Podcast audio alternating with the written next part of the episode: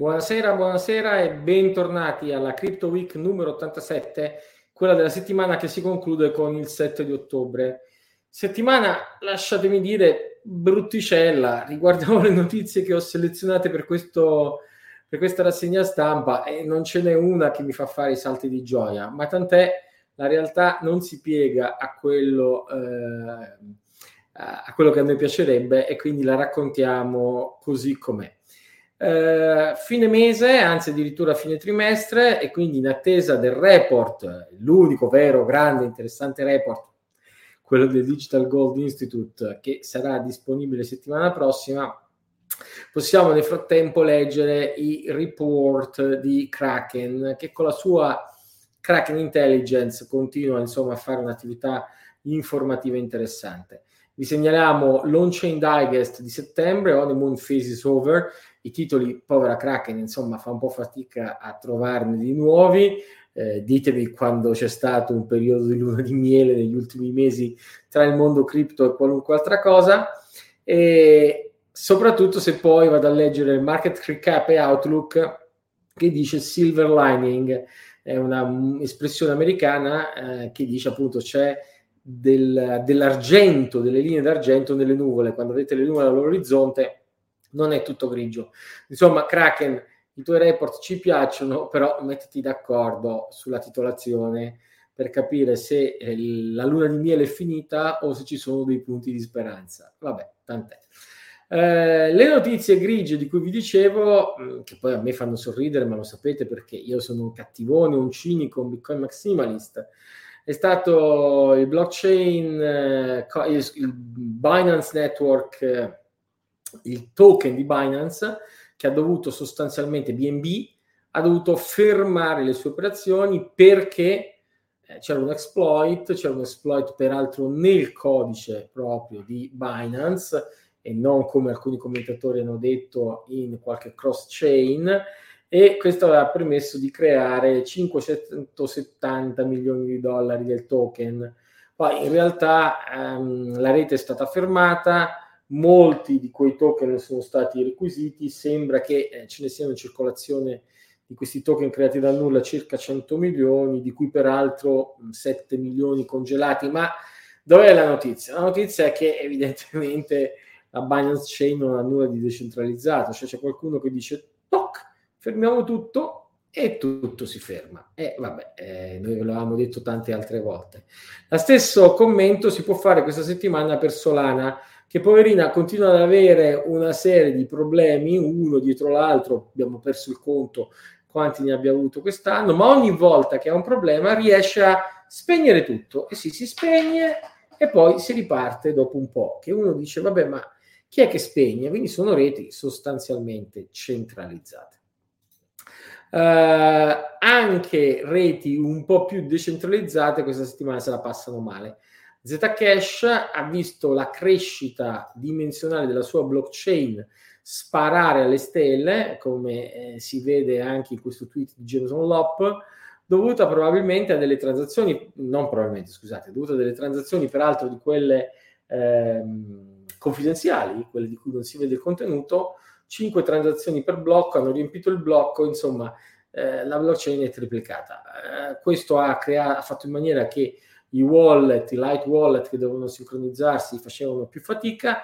È inutile dire che eh, la società, la Electronic Coin Company che sta dietro Zcash ha detto no, non vi preoccupate, funziona tutto bene, comunque le transazioni, eh, sì, la rete funziona, è vero, per carità, non è il massimo che i wallet ci mettono tanto a sincronizzare, ma neanche quello è un problema irrisolvibile. Il problema è che se la blockchain cresce in maniera smisurata, dopo un po' non è più possibile per eh, nodi, per hardware normale avere un nodo, e quindi eh, si centralizza sempre di più. Problema che ha Ethereum, problema che quindi da adesso in avanti avrà probabilmente sempre di più anche Zcash. Non è che noi siamo contenti, non è che il sottoscritto sia contento delle disgrazie altrui, ma quando nei mesi, negli anni abbiamo continuato a dire attenzione che la resilienza di Bitcoin gli altri non ce l'hanno, beh insomma anche a questi episodi eh, facevamo profeticamente, cioè in anticipo, riferimento.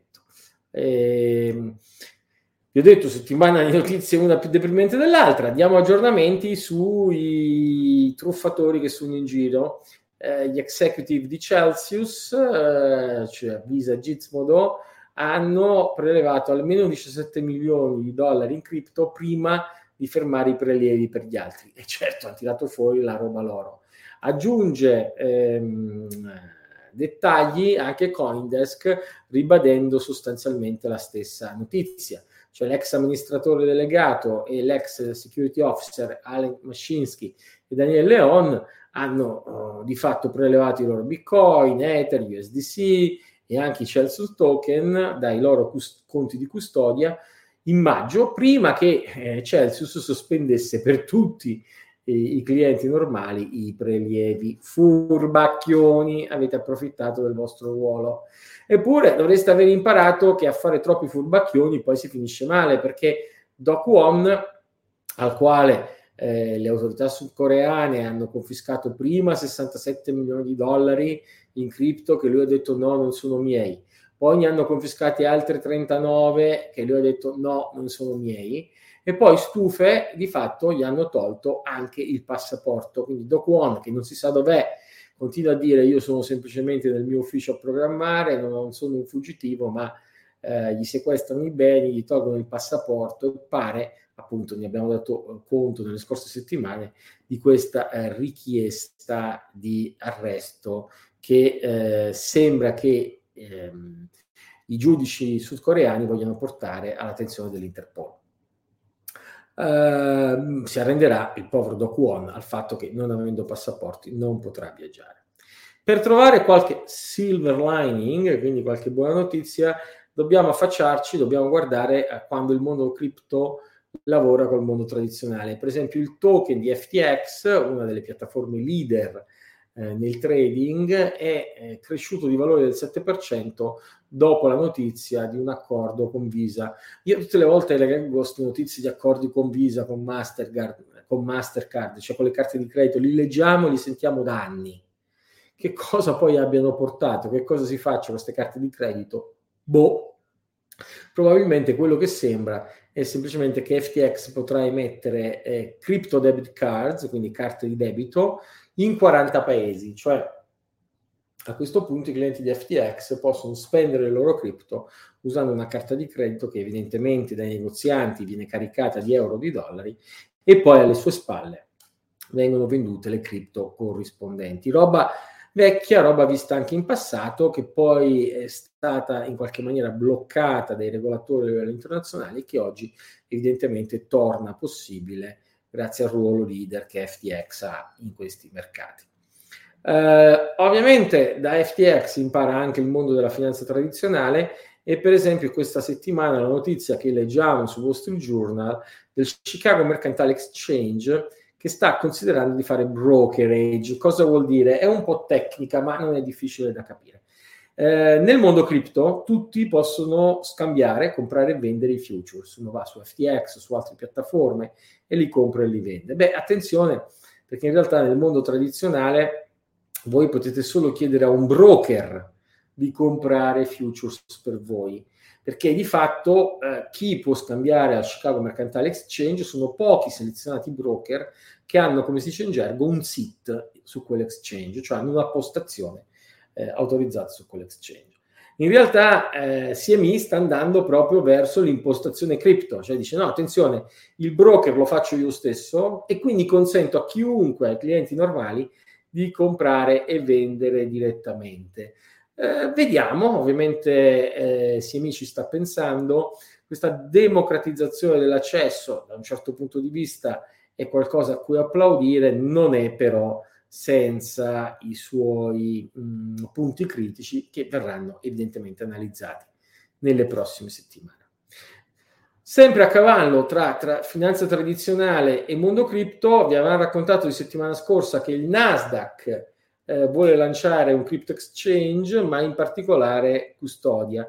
Questa settimana Nasdaq chiarisce meglio. Per quello che riguarda un crypto exchange aspettano dei chiarimenti regolamentari, una maggiore chiarezza regolamentare. ma dice comunque che si focalizzerà sulla custodia cripto perché quella trova che sia qualcosa di estremamente interessante. Caro Nasdaq, ricordati anche di CheckSig, questa azienda italiana leader nella custodia, chissà mai che non possiamo darti dei servizi di estrema qualità. Stiamo peraltro facendo un aumento di capitale, quindi potrebbe essere il momento buono per investire in CheckSig. Scherzi a parte, ma non stiamo poi tanto scherzando, eh, finanza tradizionale vede questa settimana anche Fidelity, che è da sempre probabilmente tra gli attori istituzionali quello più vivace e più proattivo nel mondo cripto, lanciare un fondo Ethereum che ha già raccolto cinque milioni di dollari, sembrano pochi, ma insomma la fish minima è cinquantamila dollari, eh, ci piacerebbe che anche in Italia ci fossero prodotti di questo tipo. Di nuovo, se qualcuno li vuole mettere, CheckSig si candida a fare da custodian. La notizia eh, di Fidelity ovviamente ha trovato spazio sia sulla stampa di settore eh, specializzata in ambito cripto che su quella generalista, ma cambiamo pagina, altro tema, gli stablecoin.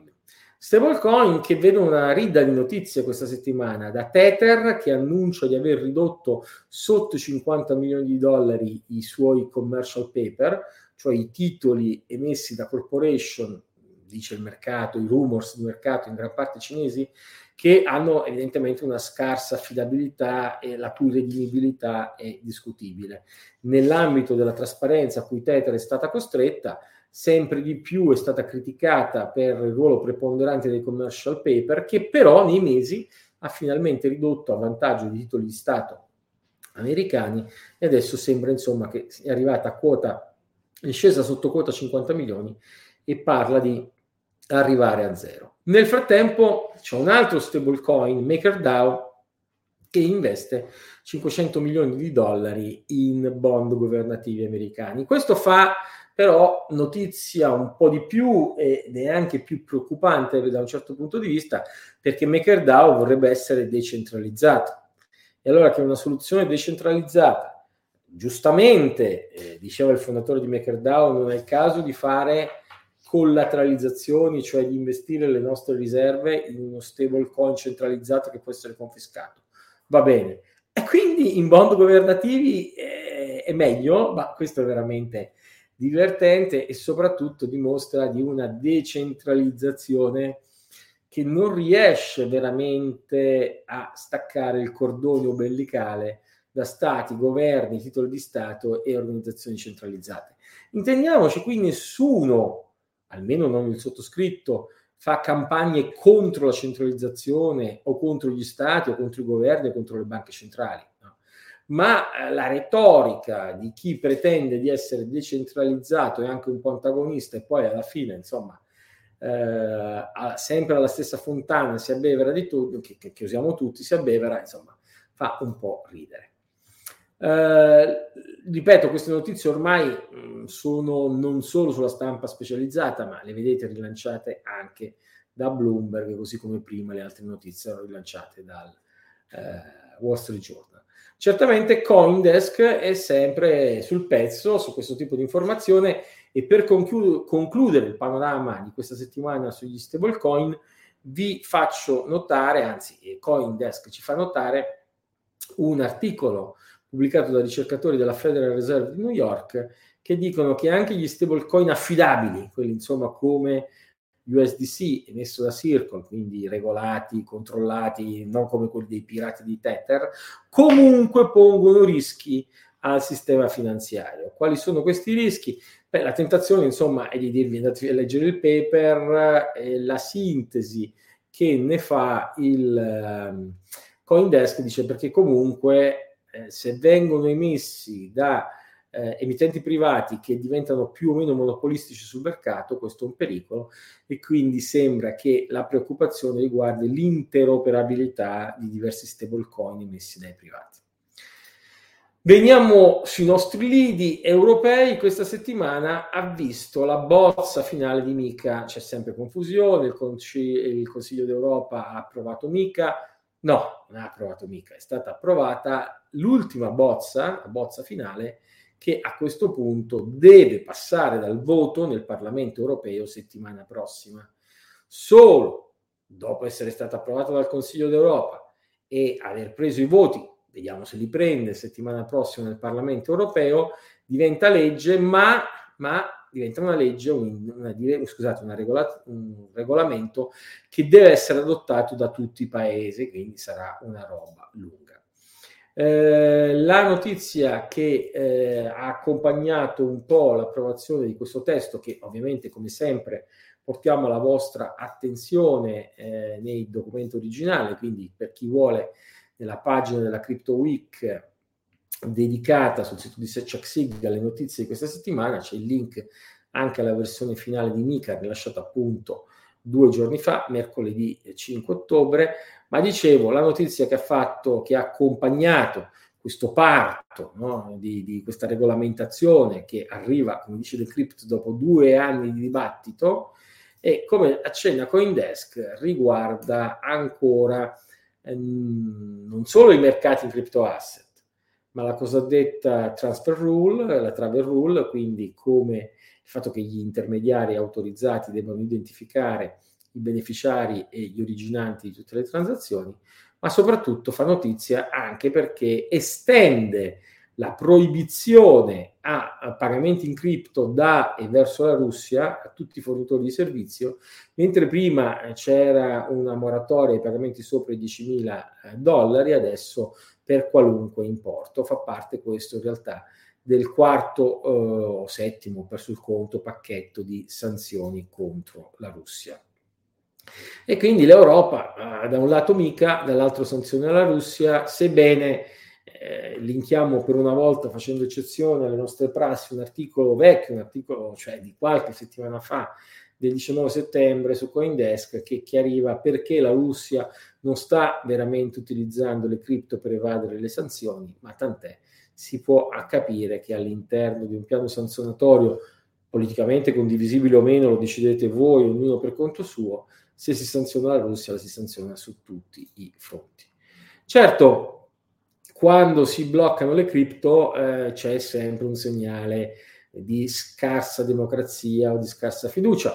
La notizia di Bloomberg di questa settimana riporta che appunto i talebani sono riusciti e sarebbero riusciti efficacemente a eh, di fatto fermare i, i flussi in criptovalute, e lo dice Chainalysis in un suo report che osserva i flussi. Vi ricorderete, se ci seguite, che quando eh, gli Stati Uniti e le forze di pace hanno lasciato l'Afghanistan, tantissimi, fra l'altro tantissime donne, hanno usato le cripto e Bitcoin per difendere i propri risparmi, per poterli mandare all'estero, eccetera. Non ci è voluto molto che evidentemente regimi totalitari abbiano cercato di fermare anche questi flussi, evidentemente sempre nel punto di contatto con le monete governative, cioè quando si cambia da valuta locale in cripto o viceversa. Chiudiamo la nostra rassegna stampa con il solito focus sulla tecnologia. Questa volta, dopo esserci un po' stancati di aggiornamenti su Ethereum, vi, ehm, vi anticipiamo il prossimo rilascio di Bitcoin versione ventiquattro punto zero, che per la prima volta eh, appunto ha, eh, arriva questa volta con una testing guide della sua release candidate. Quindi se volete provarlo in anteprima, queste sono le cose che vi vengono chieste di osservare. Ci sono molte cose interessanti, ovviamente per quelli un po' geek come me e alcuni dei nostri ascoltatori, per esempio eh, i descriptor wallet anche in watch only e anche con supporto per miniscript. Se non si capisce a cosa mi faccio riferimento, non preoccupatevi, potete comunque dormire sonni tranquilli. Se però appartenete a quella schiera di geek, vi interesserà anche il fatto della, um, della nuova revisione della B I P trecentocinquantuno sui pagamenti privati. I pagamenti privati sono pagamenti che sono visibili soltanto al mittente e al destinatario, e in qualche maniera richiedono delle tecniche particolari. Eh, c'erano delle proposte precedenti, queste proposte sono migliorate molto, non sono ancora esenti da limitazione, ma dicono insomma dell'attenzione che nell'ambito Bitcoin si fa per una sempre maggiore privacy.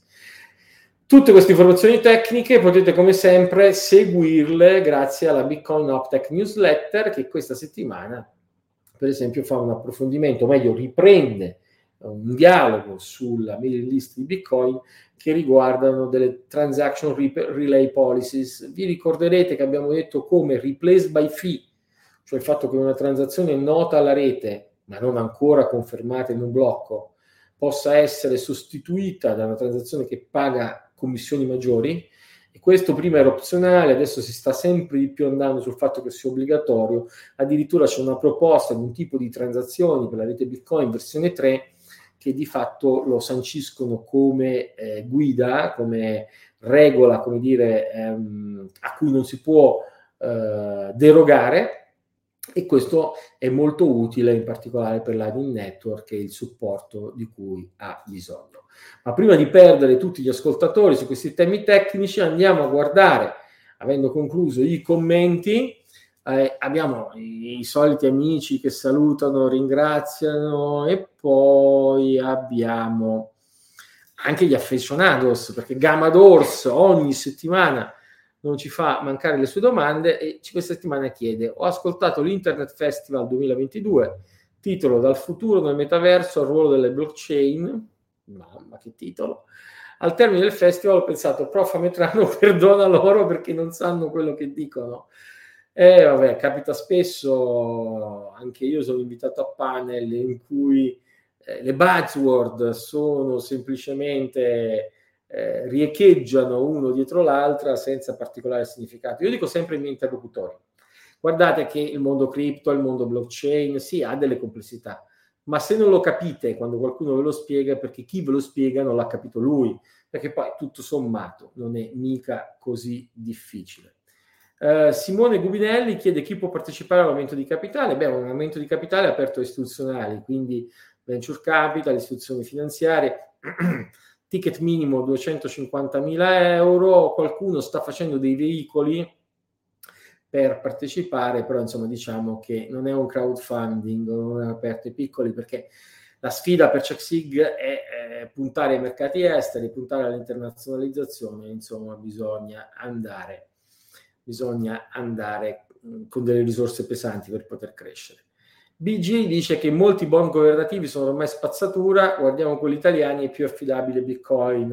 Uh, B G, magari detta così, sembra un po' offensivo, ma fa riferimento al fatto che agenzie di rating hanno dichiarato che se il governo, il prossimo governo italiano, non dovesse proseguire nel piano nazionale di il P N R R, di recovery e resilienza, mi sfugge il termine italiano, ehm, sostanzialmente il nostro debito pubblico potrebbe essere downgradato, potrebbe avere una bocciatura e quindi arrivare a un livello che viene chiamato proprio junk bond, bond spazzatura.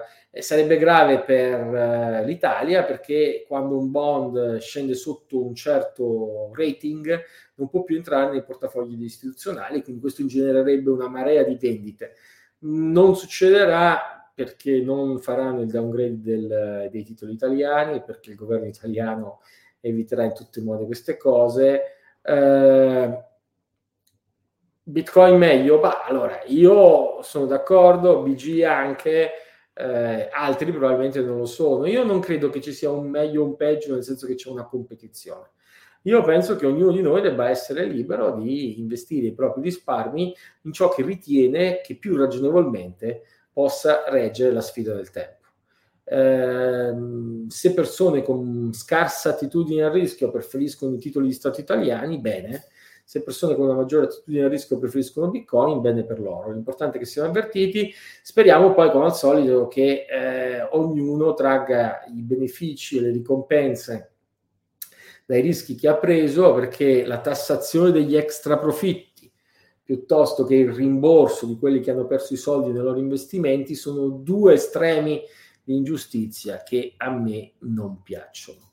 Uh, Simone Gubinelli chiede: secondo me, secondo lei, con tutti i problemi che ha l'Unione Europea, guerra, energia, eccetera, chi effettivamente avrà l'intenzione di regolamentare e bandare un mercato cripto? Ma insomma, alla fine questa uh, normativa è arrivata. Io non penso che sia una normativa che proibisca, è una normativa che per certi aspetti fa uh, chiarezza, e facendo chiarezza è uh, benvenuta.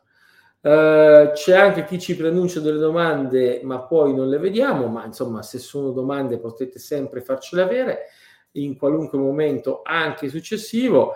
Noi ci avviamo alla chiusura, insomma è passata un'altra settimana, speriamo che la prossima sia migliore e sicuramente auguro a tutti un buon weekend e un buon Bitcoin a tutti.